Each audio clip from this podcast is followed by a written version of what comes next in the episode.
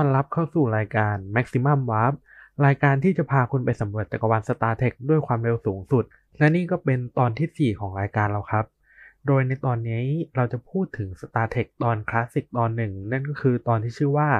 Cause and Effect ซึ่งจะอยู่ใน Star Trek The Next Generation ซีซั่นที่ 5 ตอนที่ 18 ครับ เหตุการณ์ในตอนนี้จะเริ่มต้นด้วยภาพของห้องบังคับการยาน USS Enterprise D ที่มีความวุ่นวายมาก ๆ โดยไลเกอร์เนี่ยกำลังออกคำสั่งให้ทุกคนอะขึ้น Escape Pod หนีออกไปจากยานลาฟอร์จกำลังแบบจัดการปัญหาเรื่องเครื่องยนต์ warp เดต้ากำลังรายงาน Damage Report ที่เกิดขึ้นทั่วยาน ในขณะที่ทุกคนกำลังจะหนีออกจากยาน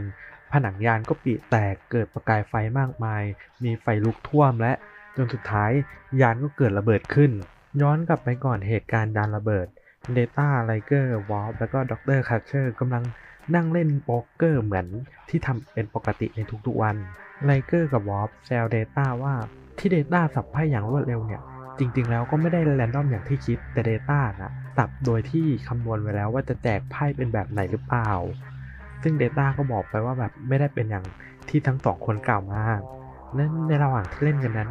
ไพ่ที่ดร.ครัชเชอร์ได้ก็เป็นไพ่ที่มีแต้มสูงสุด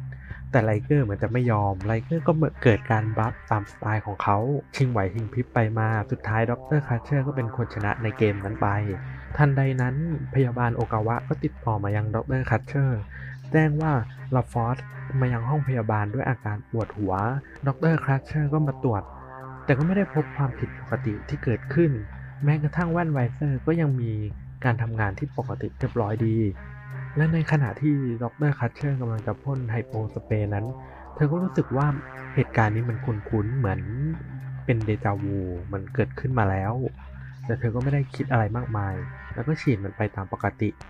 พอเสร็จงานดร.ครัชเชอร์ก็กลับบ้านไปนอนตามปกติ เธอก็ปิดไฟนอน แต่เธอก็ได้ยินเสียงประหลาดดังเข้ามาในหูมากมาย เป็นเสียงของคนพูด เสียงคลื่นแทรกซ้อนเสียงต่างๆ เธอสะดุ้งตื่นรีบมาเปิดไฟ มือก็พลาดทำแก้วไวน์แตก แล้วเธอก็แบบฝันร้ายมั้ง แล้วก็ปิดไฟนอนอีกครั้ง เช้ามาเจ้าหน้าที่ระดับสูงก็มาประชุมกันตามปกติ ดร.ครัชเชอร์ก็รายงานเรื่องที่ได้เสียงประหลาดให้ทุกคนได้รับรู้ ทุกคนค่อนข้างประหลาดใจกับ report ของดร.ครัชเชอร์ แต่ทันใดนั้นวอร์ฟก็ติดต่อมาจากห้องบังคับการ แจ้งว่าเขาตรวจพบการบิดเบี้ยวของปริภูมิเวลา หรือภาษาอังกฤษก็คือ Space Time พิคาร์ดได้ออกคำสั่งให้ผู้หมวดโรเนี่ย ถอยยาน Enterprise กลับ แต่เครื่องยนต์ thruster นั้นไม่ทำงานอีก ในขณะที่ทุกคนกำลังวุ่นวายอยู่ Data ก็แจ้งว่ามียานที่ไม่สามารถระบุตัวตนได้ลำหนึ่งโผล่ออกมา ยานลำนั้นเนี่ยกำลังพุ่งมาในทิศทางเดียวกับยาน Enterprise เมื่อติดต่อให้ยานนั้นขับหลบยานนั้นก็ไม่มีคนมาตอบรับ กับดันพิขาดก็เลยถามความเห็นจากเจ้าหน้าที่ระดับสูงทุกคนว่าสถานการณ์นี้เราควรทำยังไงดีไรเกอร์ที่ยืนอยู่ด้านซ้ายของ Data เนี่ย ก็เสนอความคิดเห็นออกมาว่า ให้เราอะปรับความดันอากาศของห้องจอดกระสวยอวกาศห้องหลัก หากทำแบบนั้นแล้ว แรงดันที่ลดลงจะทำให้ตัวยานอะบิดมุมไม่เข้าไปปะทะกับยานอีกฝ่ายหนึ่งแต่ Data คิดว่าการทำแบบนั้นไม่น่าจะส่งผลอะไรมากมาย Data เลยเสนอว่าให้ใช้ลำแสงลากจูงเนี่ย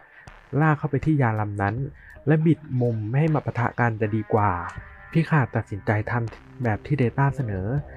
แต่ผลดันไม่เป็นอย่างที่คิด คือมุมมันเปลี่ยนไปนิดเดียว แล้วทำให้ยานอีกฝ่ายเนี่ยมาปะทะเข้ากับยาน แล้วก็ส่งผลให้ warp nacelle ของยานเนี่ยเกิดการแตกออกทำให้สุดท้ายแล้วยาน Enterprise D เกิดการระเบิดขึ้น เมื่อยานระเบิดเสร็จสิ้น ภาพทุกอย่างก็กลับย้อนมายังห้องเล่นโป๊กเกอร์อีกครั้งเดต้า วอร์ฟไลเกอร์และดร.ครัชเชอร์กำลังเล่นโป๊กเกอร์อยู่ คราวนี้เกิดเหตุการณ์แปลกๆขึ้น เมื่อทุกคนเริ่มรู้สึกตัวว่าเหตุการณ์แบบนี้เคยเกิดขึ้นแล้วครั้งหนึ่ง นี่ก็เป็นเนื้อหาบางส่วนของ Star Trek ในตอนที่ชื่อว่า Cause and Effect ความเจ๋งของตอนนี้ก็คือมันเป็น hard sci-fi คือมันพูดเรื่อง time loop คือวน loop การแก้ปัญหาสถานการณ์ วิธีการแก้ปัญหา แล้วคือวิธีการแก้ปัญหาของมันเนี่ยไซไฟมากๆ แล้วก็ความน่าสนใจอย่างก็คือในตอนนี้มันจะถูก reference ไปสู่ Star Trek ในตอนหลังๆ อย่างตอนปีซีซั่นอย่างตอน All Good i n ก็จะมีการอ้างถึง